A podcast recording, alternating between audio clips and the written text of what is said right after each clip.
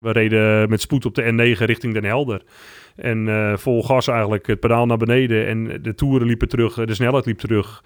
En hij begon te ratelen en te stinken. En ik denk, nou, we laten hem heel rustig uitrollen naar een veilige plek om te parkeren. Meldkamer Ambulancezorg, waar belt u vandaan? Er is hier een ongeval gebeurd. Welkom bij Kom bij de Ambulance, de podcast. De podcast over werken op de ambulance.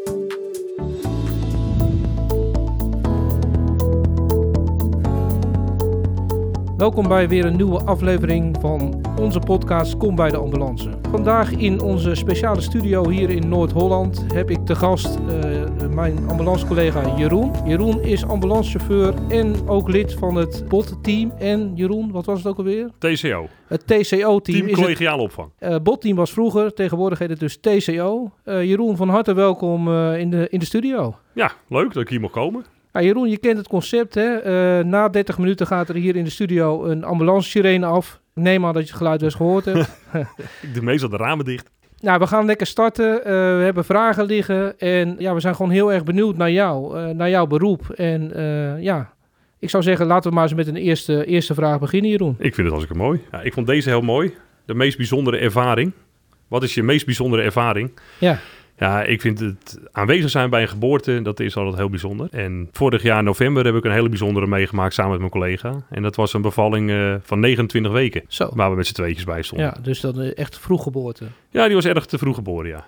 Dus dat... Uh, Hey, en, en hoe werkt dat dan, Jeroen? Uh, wat, wat maakte je mee? Want waar uh, was het en, en hoe ging het? Nou, hier in Noord-Holland, in Heilo, we kregen de melding uh, en er stond in ons scherm in de ambulance alleen maar verloskunde. En we stonden op drie minuten rijden bij het adres vandaan waar we moesten zijn. Dus we wilden eerst wat meer informatie hebben van wat is er aan de hand, zodat we weten wat we mee moeten nemen daar naar binnen. En toen stond er eigenlijk alleen bloedverlies bij een zwangere dame van 29 weken. Dus nou ja, goed, we hadden keken, mijn collega en ik keken elkaar aan van, nou, dat kunnen we handelen. En we stonden dus, omdat we spoed kregen, met twee minuten stonden we daar te plaatsen. En toen kwamen we binnen het huis in. En toen dachten we, ja, maar dit is niet bloedverlies. Dat was ook duidelijk te zien. Dat wel bloedverlies was, maar er was gewoon een bevalling aan de gang. En vlak voor ons was de verloskundige binnengekomen. En uh, tussen het bellen van 112 door de familie en de geboorte van deze kleine jongen zat 13 minuten. Dus wij moesten heel snel schakelen dat we hier met een bevalling bezig waren. En uh, ja, we kregen na een paar minuten kregen wij een, uh, een heel klein uh, jongetje in ons handen gedrukt van uh, nou is het jullie taak. Zo van alsjeblieft. Alsjeblieft, ja. ja. Oké. Okay. En uh, we hadden de eettafel vrijgemaakt en ik, ja, ik vind het altijd iets heel erg moois. Dus ik stond daar met tranen in mijn ogen. En toen moest ik wel even een keer slikken. Ik denk, want ik moet nog werk kunnen doen, dus ik moet wel even wat kunnen zien. En ja, we hebben de hele hulpverlening opgezet om de jongen een goede start te geven. En ehm, dat is uh, heel goed gelukt. Zelfs zo goed gelukt dat de ouders hebben ons uh, gecontact. En gisteren uh, is deze jongeman precies een half jaar oud en gaat alles goed. Dus ik krijg af en toe wel eens foto's doorgestuurd. Wel, wel, wel heel leuk om te horen. Dat je dus eigenlijk en dan op zo'n moment natuurlijk iets heel bijzonders meemaakt, maar dat je dus ook daarna nog contact houdt soms. Ja, nou dit is eigenlijk wel een heel bijzonder geval, want we hebben natuurlijk gewoon een hele bijzondere hulpverlening gehad en de familie had contact gezocht met onze werkgever omdat ze ons wilden bedanken. En ja, ik ben zelf niet zo erg van het mailen, dus ik heb het via de WhatsApp gedaan.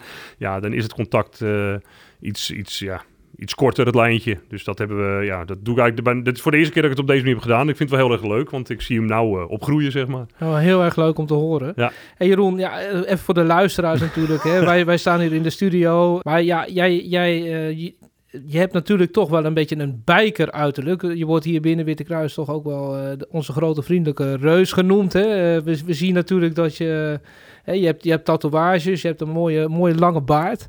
Maar wel heel mooi om dit dan juist te zien... Hè? Dat, dat je, dat je ja, eigenlijk daar met tranen gewoon in je ogen stond. Hè? Ja, wat, dat, wat, wat, uh, wat, dat hoorde ik toch... ja, dat klopt. Ja, ik stond er echt met tranen in mijn ogen. En dat, ja, goed, dat moet denk ik. Dat, ik denk als je geen emoties hebt in dit vak, dan werkt het niet. En voor mij was het... Mijn dochter is zelf ook acht weken te vroeg geboren. Dus dat was ook wel een klein beetje dat ik dacht van, inmiddels is ze 16, dan gaat alles goed. Maar, uh, ja, maar dat, dat geeft natuurlijk altijd een bepaalde spanning natuurlijk van, gaat het nou, wel het was goed, meer hè? gewoon, dat was niet eens zozeer spanning. Het was meer gewoon een stukje een geluksmomentje. En ja, dat vind ik gewoon mooi. En ondanks dan een uh, stoere, groot vriendelijk reus uiterlijk, uh, kan ook die jongen kan gewoon tranen krijgen. Ja, want, want jij, jij, jij bent geïnteresseerd in, in, in motors, neem ik aan. Als ja, ik je zo een beetje dat bekijk. is wel mijn passie, ja. Dat, dat ik zie ik... een tatoeage Road King staan ook. Ja, dat klopt. Dat is mijn, uh, mijn motor. Ik heb een Harley Davidson Road King met een heel hoog stuur erop. Dan heb ik altijd okselfris. Wat leuk. Uh, mooi natuurlijk. En, maar heb je dat... Jij, jij rijdt dan veel op de motor en zo'n zo grote Harley met zo'n zo'n hoog stuur.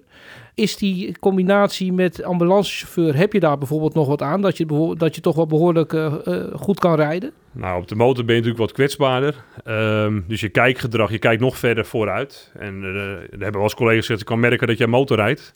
Want ja, je, je blik gaat nog veel verder van wat gebeurt er eh, een heel eind voor me. Om dat dan weer terug te halen in het werk, zeker met spoedrijden natuurlijk. Dus je kijkt als motorrijder denk ik nog meer dan als je in de auto zit. Eh, zeker meer dan de gemiddelde Nederlander eigenlijk op de weg. Toch was ik wel even nieuwsgierig. Heb jij nou ook nog tatoeages die met jouw beroep te maken hebben? Ja, ik heb eh, op mijn schouder achterop heb ik eh, een Star of Life met de escalator in. Iets aangepast, dus hij is niet zoals je hem op de ambulance ziet staan. Wel een beetje naar de gave tattoo-stijl. Dus die heb ik ooit al laten zetten. En het idee is ooit nog om een hele mooie full-color eh, hot rod ambulance te laten zetten. Dus dat heb ik al wel besproken met de tatoeëerder, eh, hoe die moet gaan worden een beetje. Dus de idee is zat en eh, inderdaad eh, ook werkgerelateerde tattoo. Maar die moeten wij dan natuurlijk sponsoren als Witte Kruis, of niet? Nou, dan kunnen we gelijk, want eh hij weet misschien een wil. reportage maken? Nou, dat zou mooi zijn. Ja, kom maar op. Dat is wel een goeie. dat vind ik wel een Dat leuk. gaan we doen, Jeroen. Hartstikke goed. Crowdfunding. Als chauffeur zijnde, hè, eh, ja, maak je ook natuurlijk naast je werk ook nog andere dingen mee. Ik heb eh, toevallig jouw profiel bekeken. en ik zag zo'n heel mooie foto met zo'n heel hoog stuur inderdaad, van Harley Davidson. Maar ik zag ook iets heel moois, iets heel bijzonders. Dat jij dus ook eh, in je vrije tijd ook inzet. Ja, bij, bij, eigenlijk bij open dagen, maar ook bij dagen waar dus ehm, eh, zieke kinderen eigenlijk een leuke dag bezorgd wordt. Kun je iets meer daarover vertellen? Hoe werkt zoiets en eh, wat maak je op zo'n dag mee? Ja, ik vind het gewoon heel, we hebben gewoon een heel mooi vak, eh, het ambulancevak. En eh, de meeste mensen zien alleen maar op televisie narigheid vooral. Want het is pas mooi als het zwaailicht en sirenes zijn en een hoop dood en verderf eigenlijk is. Maar dat is maar een heel klein stukje. En wij doen ook gewoon heel veel leuke dingen. Dus ik vind het schitterend om naar scholen toe te gaan. En ik heb het gedaan bij de kleuterschool tot met de middelbare school om te vertellen over ons vak met de ambulance. En dan gaan we altijd kijken van hoeveel krijgen we erin en wat zit erin. En nagelaten de leeftijd eh, heb je dan mensen die eh, de vraag iets anders gaan stellen. Dus je, moet even kijken van waar ben je. Eh, daarnaast hebben we natuurlijk het kinderbeestfeest. Dat wordt georganiseerd door de Stichting is het, geloof ik. En wij, wij staan hier eh, als eh, medewerkers van de ambulance niet te popelen om mee te mogen als Een vrijwilliger. soort, soort opkikkerdag, een soort idee. zelf Ja, idee, het is eh, Ja. voor zieke kinderen die uit de regio of chronisch ziek of die wat heel heftigs hebben meegemaakt in hun gezondheid, die we dan ophalen. Of ze komen al naar het verzamelpunt of ze worden zelfs uit het ziekenhuis, als het medisch gezien kan, meegenomen door ambulance teams. Trouwens ook de brandweer, politie, huisartsenpost, reddingsbrigades, alles doet daar aan mee. En dan eh, ja, kunnen ze meerijden in een grote kolonne van hulpverleningsvoertuigen. Vanaf, nou in dit geval bij ons vanaf Alkmaar eh, richting Amsterdam. En dan gaan we met z'n allen naar Artes. En dan eh, is Artes ook alleen voor deze kinderen met hun familie. Dus jullie rijden en dan mag ook af en toe natuurlijk het geluid wel even Nou, aan, dat eh. gaat continu aan. Het is continu, de hele optocht is eh, vanaf Alkmaar naar, naar, naar tot vlak bij Artes. Om er niet helemaal gekkigheid te maken voor de dieren daar eh, met zwaarlicht en sirenes rijden. En wie had je in de auto? Oh, ik heb nu een paar keer gedaan. Ik, heb, ja, gewoon een, ik had een kindje in de auto met, met familie. En je kijkt hoeveel je erin kwijt kan. En ja, ik weet niet eens meer precies wie. Maar hoe waren de reacties? Ja, het is schitterend. Dat is mooi. Ik eh, vind het leuk om dan die, we gaan die auto's ook versieren. Dus we hebben slingers in de auto. Ik heb zelf heel veel gekleurde knipperlichtjes, kerstverlichting. Dus eh, aangezien wij eh 220 kunnen aansluiten in de ambulance zelf, Oh, had ik ja. de ambulance van binnen versierd met knipperlichtjes. Beetje leuke muziek erin.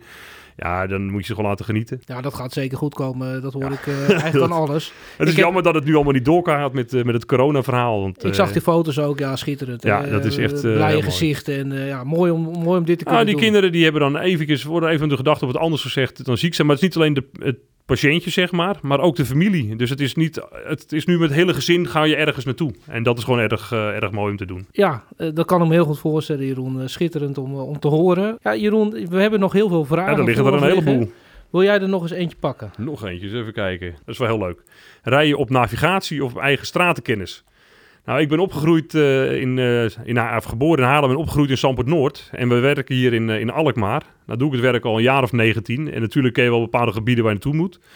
Maar ze hebben hier wijken. Nou, ik ben heel erg blij met ons grote navigatiescherm. Want eh, dat is toch wel een uitkomst. Dus met name, met name in de stad is het, is het nog wel eens kruip Nou, door, dus- sluip nou, er zien? kijk, in de stad weet je natuurlijk wel bepaalde... Naarmate je hier werkt, ga je natuurlijk wel bepaalde... Stuit ik ook, moet die kant op of die kant op. Of je hoort zo'n naam, denk ik, oh, ja, dat is daar. Ik heb het meestal meer dat ik denk van, oh, dat is bij dat gebouw. Dus ga mij niet die straatnaam vragen, maar zeg dat je moet eh, bij dat gebouw zijn. Dan weet ik, oh, dan moet ik daar naartoe rijden. Maar er zijn ook gewoon woonwijken dat ik denk, ja, hoe hebben mensen dat kunnen uitvogelen om zo'n wijk in elkaar te zetten? Dat is gewoon een doolhof. En dat maakte, dan ben ik erg blij met de navigatie. En hoop dat die dan zo goed is dat hij ook redelijk voor de deur terecht komt. Maar, maar heb je ook nog, nog, nog trucjes of dingen die je wel eens toepast om toch ergens snel te zijn? Hè? Je ziet nog wel eens, uh, nou goed, paaltjes kun je weghalen bijvoorbeeld. Maar er zijn ook andere dingen die je kunt doen om er nog sneller te zijn? Ja, de paaltjes die, eh, die zakken in principe door een sensor die in de auto zit. Um, uh, we kunnen het ook eens vragen aan de meldkamer als we bepaalde palen bijvoorbeeld al kunnen laten zakken. Je weet natuurlijk ongeveer wel, je kan kijken van tevoren op ons navigatiesysteem uh, van waar moet ik heen. Dus dan zet die kaart, zet eigenlijk, kan je de route al helemaal van tevoren bekijken eventjes. Dan weet je welke kant je op moet. Uh, hier in Alkmaar hebben we een aantal bruggen. Dus van tevoren ga ik bijvoorbeeld wel vragen van, kan je als ik met spoed rij zo'n brug beschikbaar houden voor ons? dan, ja, dan sta ik hiervoor niet voor een brug waar ik niet meer doorheen kan. Dus dat zijn wel dingen waar je vooraf al gaat kijken van aan welke kant van het kanaal moet ik zijn. Want dan moet die brug voor ons open blijven. Ja, open of dicht is altijd leuk met zo'n brug natuurlijk. Ja, dat is natuurlijk wel mooi dat je dat uh, toch kan regelen vanuit ja. de auto. Ja, dus dat uh, is uh, via de meldkamer ambulance zeggen wij dan, joh, ik wil bijvoorbeeld in Alkmaar een Tesselse brug hebben. Nou, dan houden zij die brug voor ons, die bellen ze snel op en dan koppelen ze bij ons terug of die begaanbaar is voor ons. En zo niet ga je heel snel denken van, oh, dan moet ik een andere route nemen, want dan kan ik de volgende brug nemen. Slim natuurlijk om het, om het zo op te lossen. En Jeroen, je vertelt ik ben al, dat je al 19 jaar in, de, in dit vak zit, hè, in de ambulancezorg.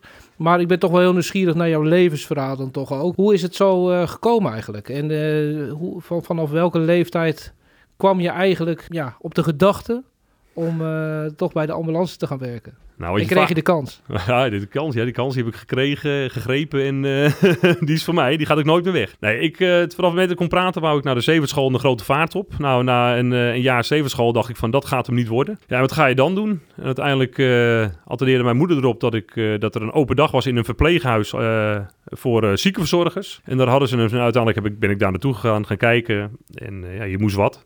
En toen stond daar, werd er een film afgespeeld over een jongen die de zevenschool niet redde en die was ziekenverzorger geworden. Dus ik als hij dat kan, kan ik het ook. Nou, een uh, lang verhaal kort. Uh, bijna 2,5 jaar de opleiding. Toen zeiden ze van, ga je nu tot je uh, 65ste oude konten wassen? Ja, ik zeg, wacht eventjes. Ik zeg, ik ben blij dat ik bijna een opleiding klaar heb.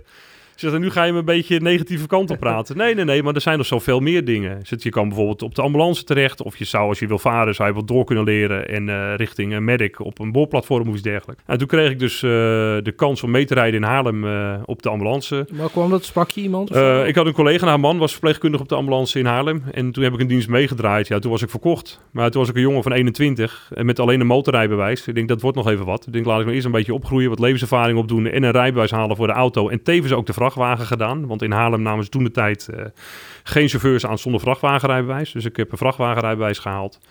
Uiteindelijk in, uh, nou wat was ik, een jaar of 27, uh, kwam er advertentie voorbij in, uh, in Alkmaar Schagen. En heb ik gesolliciteerd. Ja, toen was het een mooi totaalplaatje. Ik had drie rijbewijzen, ik was ziekenverzorger, ik had EBO-reanimatie, ik was bedrijfshulpverlener. Dus dat was snel geregeld. Ja, dat is natuurlijk nu weer heel super actueel eigenlijk. Hè? Jij, jij hebt je vrachtwagenrijbewijs, maar ik, ik heb me laten vertellen dat een ambulancechauffeur uh, tegenwoordig ook weer zijn groot rijbewijs moet halen. Klopt dat? Nou, er is een klein beetje verschil tussen een groot rijbewijs. Je hebt het volledige C-rijbewijs, maar we hebben tegenwoordig natuurlijk ook steeds grotere campers waar we mee op vakantie willen. En je kan dus je C1-rijbewijs halen. En dan heb je, als ik het goed heb, uh, mag je een vrachtwagen besturen tot 7.500 kilo.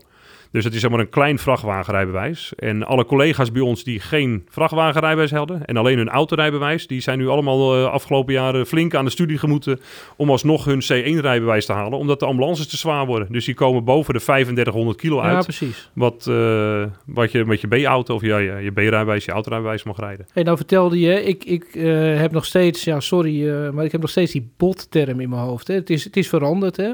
Jij bent lid van het opvangteam. Maar uh, kun jij iets vertellen over wat je dan doet en wat heb je bijvoorbeeld wel eens meegemaakt uh, waarvan je zegt, nou, dat, dat ging heel goed daardoor? Um, wij hebben het BOT, bedrijf opvangsteam. En dat, hebben we, dat klinkt zo bot, dus we hebben dat omgedoopt naar uh, team collegiale opvang of ondersteuning.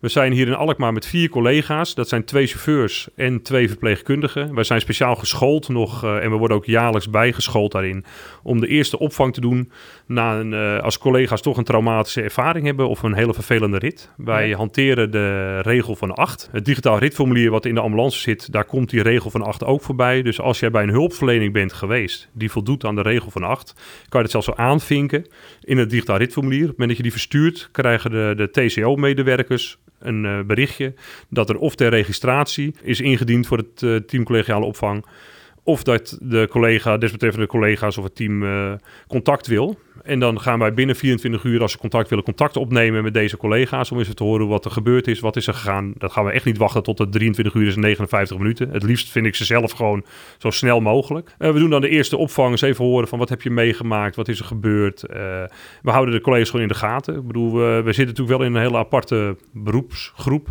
we maken veel dingen mee. En uh, nou ja, daar kunnen ook emoties bij uh, te pas komen. Het wil niet zeggen dat als jij niks invult, dat we jou links laten liggen. Want we hebben natuurlijk ook gewoon onze ogen. En we zien ook aan collega's zoals dat we denken van... hé, hey, maar wacht eens eventjes. Uh, gaat het wel goed met jou? En praten werkt? Uh, ja, we doen in eerste instantie gaan we gewoon eens praten met elkaar. We doen uh, over het algemeen twee tot drie gesprekken. Het eerste gesprek binnen die eerste 24 uur. Dan een week later gaan we nog eens even kijken, hoe is het met je? Gaat het in, binnen die week niet goed met je, dan kunnen we altijd nog zeggen van neem contact ons. Je mag ons altijd bellen. Alle, alle collega's bij ons hebben ook onze privé telefoonnummers. We hebben een, een heel mooi visitekaartje van het TCO uitgegeven aan alle collega's. Alle nieuwe collega's die binnenkomen bij ons, zowel chauffeurs als verpleegkundigen, krijgen een, een gesprek met een van onze TCO-medewerkers, waarin wordt uitgelegd hoe, uh, hoe het werkt. En uh, krijgen dan het visitekaartje met onze nummers. En uh, sowieso tijdens de opleiding is alles wat een, uh, een nieuwe collega meemaakt um, qua, qua regel van acht, krijgen zij een gesprek. Dat ze toch even weten van we zijn er. En, dus op die manier proberen we op te vangen. Gaat het ons te boven, wij geen, zijn geen psychologen, dan gaan we in overleg met het desbetreffende collega, gaan we het management inschakelen dat we meer hulp nodig hebben. En ja, dat kan ja. dan een professionele psychologische hulp zijn. Want wat heb je in die training dan geleerd? Het is vooral de gesprekstechnieken en het herkennen van mensen, hoe, ja, hoe ze zich kunnen uiten. Uh, we hebben al een soort stoplicht. Um, als je groen staat, dan gaat het goed met je. Oranje gaat het al wat minder goed. Dus, en bij rood moet je echt wel actie, uh, dan is er echt heel veel actie nodig. Dus je moet eigenlijk zorgen dat als jij in oranje komt, dat je terugkomt naar groen. En dan gaan we eens kijken van wat kunnen wij daarin bieden. Alle gesprekken die wij voeren zijn ook vertrouwelijk. Dus dat gaat ook nooit bijvoorbeeld naar het management toe. Als het wel een stapje verder moet, ja, dan gaan we in overleg met de desbetreffende collega kijken van uh, hoe we dat gaan doen en met wie we dat gaan doen. Ja, dus binnen de ambulancezorg wordt er gewoon goed naar elkaar omgezien. Zo mag je het eigenlijk wel. Uh, ja, zeker. we helpen anderen, maar we helpen zeker ook elkaar. En uh, alle okay. collega's binnen ons team. We hebben inmiddels een, een groep van een kleine honderd rijdende collega's, chauffeurs en verpleegkundigen hier in Alkmaar Schagen. Um, weet iedereen wie ons uh, weten ze allemaal ons te vinden. Nou, goed dat het er is. Ja, zeker. Absoluut. En het is ook heel fijn om te doen. Dat kan echt wat betekenen voor mijn collega. Dus ja. dat uh, vind ik heel mooi. Heel mooi. Jeroen, zou je nog eens een vraag willen pakken? Ja, ik vind hier ook een mooie, zie ik liggen. Hoe ga je om met lastige omstanders? En heb je een voorbeeld uit de dagelijkse praktijk? Nou, je hebt het net al over mijn uiterlijk gehad. Heel veel mensen zeggen altijd van, jij krijgt geen ruzie. Ik zeg altijd van, nou, dat heb ik geleerd vroeger. je moet de grootste en de meest stoere moet je neerslaan, want dan, uh, dan ja. maak je indruk op de rest. Maar ik denk dat het daar niet eens zo mee komt. Het is meer als ik binnenkom ergens, ik ga kijken van wat. Je hebt een non-verbale uitstraling ook en je verbale uitstraling. En ik ga me gewoon levelen. Waar je vaak ziet uh, lastige omstanders, dan is er vaak toch uh, een feestje geweest met drank, het uitgaansgebeuren, soms drugs daarin. En ik ga me gewoon kijken van, joh, hoeveel biertjes zou ik zelf moeten drinken en in wat voor niveau kom ik dan? En dus ik heb eigenlijk in die 19 jaar uh, nog nooit in die mate, voor mij moet ik zeggen, uh, iets meegemaakt dat ik denk van, joh, dit, uh, hier voel ik me niet prettig of ik heb hier zoveel agressie. We staan ook goed natuurlijk via de meldkamer in contact met de politie. Dus als ik maar één keer zeg van ik heb politie nodig of een code blauw, iets dergelijks, dan is in no time staat de politie bij ons. En kun je zo'n voorbeeld geven uit de praktijk, Jeroen, waarbij je wel bijvoorbeeld toch iets meegemaakt hebt wat je wat je in goede baan. Uh, oh ja, nou, ik, heb wel, ik heb wel eens een. Uh, dan praat je ook zo'n zaterdagavond, uh, enige tijd terug voor het coronatijdperk, helaas. op, op het Waagplein. Dan heb je een hyperventilerende patiënt in de auto. En dan komt er iemand aangefietst die verder helemaal niks met de patiënt te maken heeft. Die niks met de hele hulpverlening te maken heeft. En het gewoon interessant vindt om daarbij te blijven kijken. Ik heb diegene netjes verzocht gevraagd is van heeft u iets uh, te maken met de patiënt? Bent u familie of een kennis? Nee, nee, niks. Ik ga even kijken hoe het allemaal gaat. Ik zei, nou, dan kunt u misschien ook voor de privacy, misschien uh, voor de patiënten, even doorfietsen. Nou, dit gebeurde niet. Ik heb een paar keer vriendelijk verzocht. Nou, toen heb ik de meldkamer gecontact. In het uh, tweede stond de politie er. Die verzocht meneer om vriendelijk om te vertrekken. Dat gebeurde niet. Nou, toen werd het iets minder vriendelijk. Werd hij in ieder geval wat verderop gestuurd. Ja, precies. Want dan, dan zie je ook die samenwerking met, ja, dat noemen wij dan hier in de ambulance of met ketenpartners. Ja. Hè, maar gewoon de samenwerking in dit geval met de politie. Uh, hoe ervaar jij die en, en, en uh, kennen jullie elkaar goed? Uh, nou, de groep is natuurlijk steeds groter geworden, dus dat merk je de groep van de politie ook. maar ja, goed, je hebt een aantal mensen die je gewoon vaker tegenkomt. Ik ken een aantal mensen die, die zie je privé ook wel eens. Eh, of je komt elkaar tegen met werk en dan nog eens even toch even een praatje daarnaast. Je kent elkaar wel. En ik denk dat, dat vind ik ook het leuke, dynamische van ons werk. De, met de ketenparts, politie, maar ook de brandweer, maar ook in het ziekenhuis. Je hebt allemaal één doel, zeg ik al, dat is de patiënt. En die, eh, ja, dat doen we met z'n allen.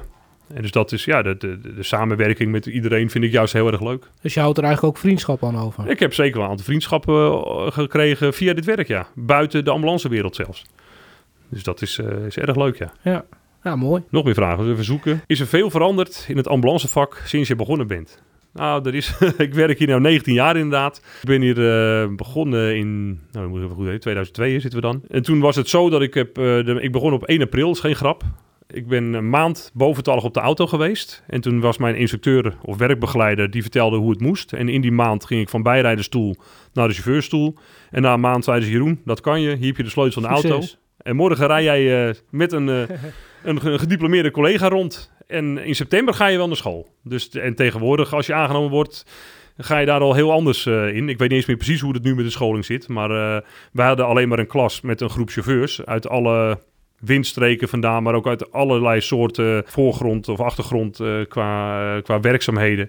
Ik was de enige in mijn klas die uit de zorg kwam. En er zat een metaalbewerker bij ons in de klas, geloof ik. En we hadden een vrachtwagenchauffeur. We hadden, uh, wat hadden we nog meer? Iemand uit, uh, uit de reclamewereld. Die, maar, maar lag de nadruk ook toen meer op het rijden?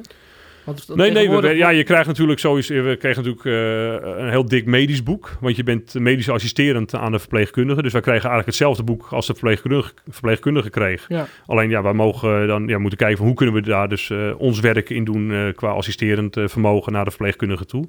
We kregen zeker rijden op zowel de openbare weg als op een gesloten circuit, want daar kan je fouten maken zonder dat het grote brokken levert. Um, je krijgt een stuk autotechniek. Um, dat kwam er ook nog bij om te kijken van als mijn auto wat gaat markeren of ik denk dat hij wat markeert, kan ik goed uitleggen aan de garage wat ik denk dat er aan de hand is. Maar ook is het nog veilig om met deze auto bijvoorbeeld bij een patiënt te komen of zelfs nog een patiënt te vervoeren. Of moet ik op voorhand al een tweede auto roepen omdat mijn auto stuk is. Ja, maar dat is leuk voor de luisteraars. Hè? Uh, hoeveel moet je nou weten van, van, van auto's en in dit geval, in jouw geval misschien ook motoren? Uh, ja, hoeveel weet ik ervan? Uh, nou, ik ben zeker geen automonteur. En mijn motor poets ik eigenlijk alleen. Want als ik het wil, breng ik hem naar de dealer. Maar ik kan wel zeggen, joh, je voelt wat. Met, bijvoorbeeld met sturen. Is er dan een bandlek? Is de spanning goed? Je kijkt natuurlijk voordat je dienst begint je auto na. Je kijkt of er schades aan die auto zitten. Werkt verlichting allemaal? Uh, wat is het oliepeil? En tegenwoordig zijn alle auto's met zoveel sensoren dat er anders wel uh, lampjes gaan branden op je dashboard. En wat gaat er dan branden? Van welke kleur heeft het lampje en wat is er aan de hand? En wat moet er gebeuren? Is het inderdaad veilig? Kan ik met die auto nog een stuk rijden? Of moet ik hem gelijk aan de kant zetten om verdere schade te voorkomen? Hebben ze je wel eens in de steek gelaten, de auto's, of niet? Uh, ja, dat gebeurt wel eens, ja. En uh, toevallig een week of, uh, wat is het, twee, drie geleden. We ja. reden met spoed op de N9 richting Den Helder. En vol gas eigenlijk het pedaal naar beneden. En de toeren liepen terug, de snelheid liep terug. En hij begon te ratelen en te stinken. En ik denk, nou, we laten hem heel rustig uitrollen naar een veilige plek om te parkeren. Toen hebben we nog even geluisterd. Ja, het leek allemaal goed te klinken. We hebben nog twee meter of vijf meter gereden. Ja, toen dacht ik, dit is echt niet goed. Laten staan. Ja, en uh, achteraf bleek, maar dat konden we zelfs niet eens bedenken, dat uh, de, de dieselretourleiding uh, gescheurd was. Dus die auto deed gewoon niet meer. Ja, dan ga je gelijk de meldkamer contacten. Van de rit waar wij naartoe waren op weg naar een patiënt. Uh, die kunnen wij niet afmaken. Dus uh, jullie moeten even kijken voor wat anders. Ja, en dan ga je zoeken met uh, wagenparkbeheer van ons en, en, noodnummers om die ja, auto precies. weg te laten halen. Maar dan, dan is het, want je voelt dan natuurlijk altijd, dan neem ik aan, een bepaalde druk op zo'n moment of niet? Nou ja, nee, ja. Kijk, de druk ligt dan op dat moment weer meer bij de, bij de meldkamer ambulance. Want ik kan niks. Ik kan niet verder met die auto. Ik zou ook niet in de buurt. Ik ben wel eens uh, een straat uitgerend dat mijn auto ermee stopte dat er een ja. veer brak. Ja, dan denk ik, sta ik op de hoek. Dan kan ik wel met mijn spullen snel naar de patiënt toe. Maar dan moet er ook een andere auto komen. Maar in dit geval ja, stond ik nog uh, in het begin van Den Helder, waar niemand was. Ja, en dan ga ik niet meer bij een patiënt komen op dat moment. Als je nog vijf minuten met de autospoed moet rijden, dan ga ik dat niet aflopend nee, afleggen. En is het, is, het, uh, is het goed afgelopen? Uh, met de patiënt weet ik niet. Er is een andere auto naartoe gestuurd. Dat regelt de meldkamer natuurlijk. En wij zijn uh, afgesleept met onze auto en konden toen een reserveauto pakken en weer verder. Hey, uh, nog een ander ding wat natuurlijk in de loop der tijd veranderd is. Hè. Je vertelde al iets over van, nou ja, vroeger ging het toch iets anders als je begon. Maar ik zie ook, jij staat hier in je mooie uniform. maar die is net nieuw. Ja, we hebben redelijk nieuwe uniformen. We hadden natuurlijk altijd het bekende groen-gele pakje aan. Um, qua opvallendheid vond ik hem opvallender feller, moet ik zeggen, dan de huidige kleding. Maar de kleding die we nu hebben, het zit wel erg comfortabel. Ja, wat voor kleur is het een beetje? Maak jij er eens wat van? Ja, ik, ben Ik zie rood erin zitten. ik ben een beetje kleurenblind. Een dus, donkerblauwe eh, broek. Het is een beetje... Ja, het is een beetje mintgroen. Ja, een ik, beetje mint. Ja, zeg dat goed? Ja. Dus eh, het, draagcomfort is er zeker op vooruit gegaan. Ik moet nog steeds even wennen aan de opvallendheid qua... qua eh, het, het- ja. Maar het is ook gewenning. Ik zeg, ik heb 19 jaar gewerkt in een ander pak. En, eh, Want wat voor type kleding heb je dan allemaal? Nou ja, ja wij hebben eh, ja, gewoon eh, standaard de broek. En je kan eh, kiezen uit een, een, een t-shirt met striping erop. Een polo met striping. Er zijn overhemden met striping. En daarbij hebben we verschillende jassen.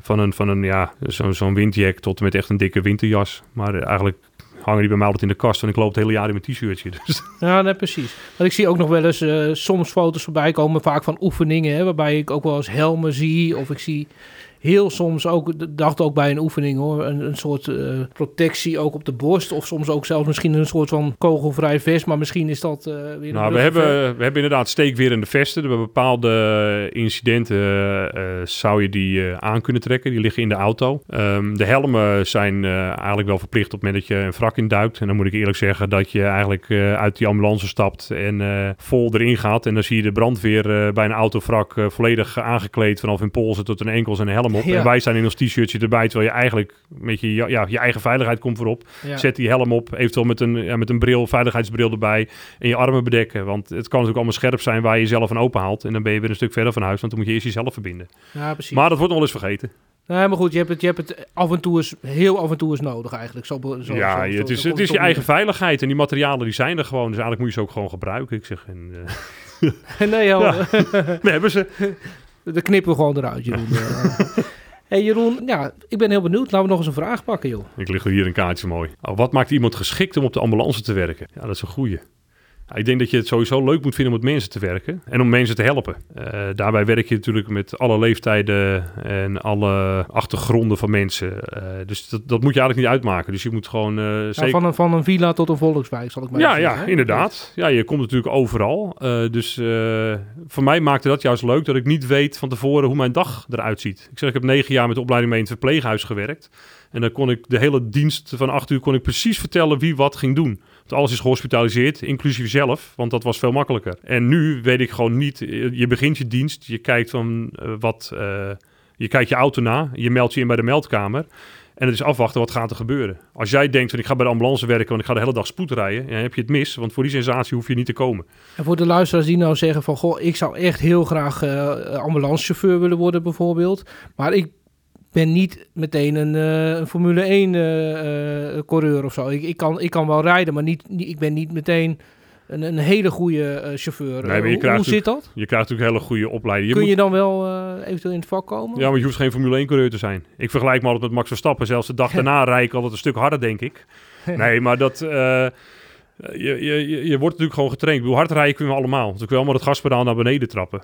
Maar we moeten natuurlijk, en dat is ook in je eigen auto of met je motor, dat is natuurlijk geen probleem. Maar je moet ook nog eens kunnen op, tijd stil kunnen staan. Eh, je moet kijken, hoe ga ik door het verkeer heen? Want je denkt van, je wordt natuurlijk heel erg geholpen met de auto waar je in rijdt. Hij is groot, geel en opvallend. Heel veel Ja, mensen zien ja. hem alsnog niet. Dan kan je je zwaarrichten en je sirenes aanzetten. Kan je nog een hulpmiddel erbij. Maar daarnaast moet je nog steeds goed kijken. En ik vind het ook altijd heel prettig als mijn collega ook meekijkt of zegt, heb je die auto rechts gezien? Ook heb ik hem al tien keer gezien, zeg ik dankjewel. Dat die auto komt daar ook toevallig aan. We moeten... Zijn, er, zijn er ook wel eens mensen die echt niet aan de kant gaan? Heb je dat wel eens meegemaakt? Of- Oh ja, zeker. Die gaan ook wel eens. Ja, mensen. ja, het is natuurlijk altijd spannend. Eh, de auto's zijn tegenwoordig gewoon goed geïsoleerd.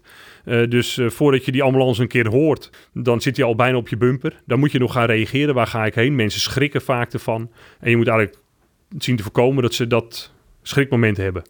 Ja, soms is het lastig. Mensen maken soms eh, toch rare bewegingen. Of gaan één keer in de kant, komen met een wiel in de berm, sturen vol gas terug, weer de weg op. En dan denk jij van ik ga ernaast. Het grappige is dat als je al zo lang op de weg zit, en zeker ook met spoed rijdt, kan je soms wel mensen qua rijden inschatten. En dan denk je, nou weet je, ik blijf erachter, want dan gaat nu heel veel in de kant, die komt terug. En Ja, dat precies. gebeurt gewoon. Wij hebben hier eh, nou, in ons werkgebied dan de N9 rij- eh, lopen, vanaf Alkmaar naar Den Helder.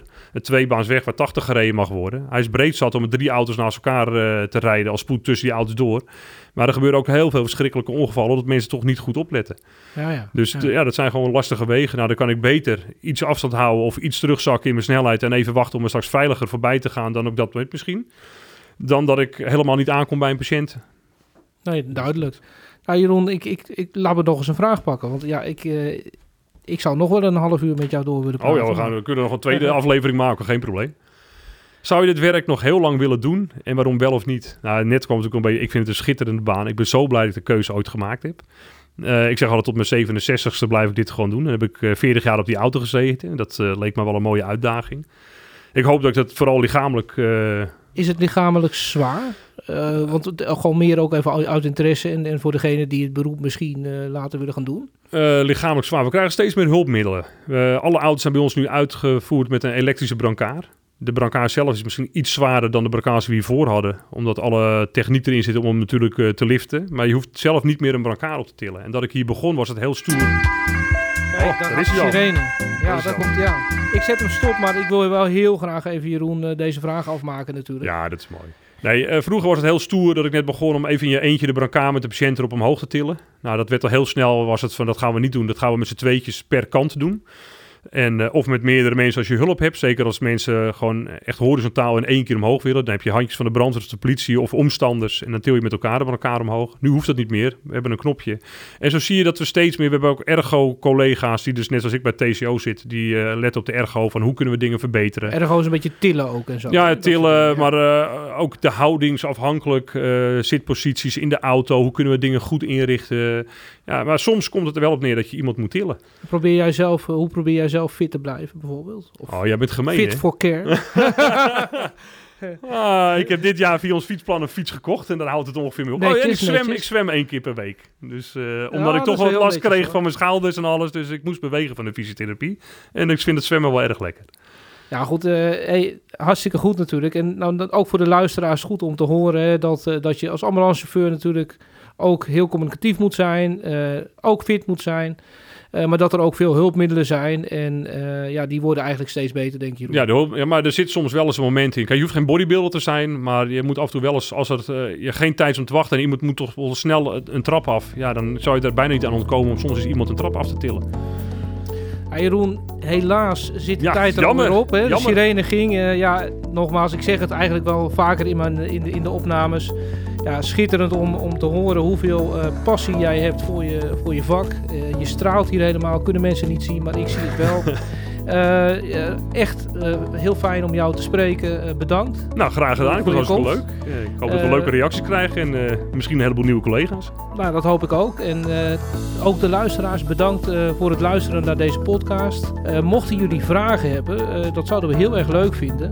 Mail ze dan naar communicatie.wittekruis.nl en dan nemen we ze mee in de volgende afleveringen. Nou, dan kom ik graag nog een keer terug.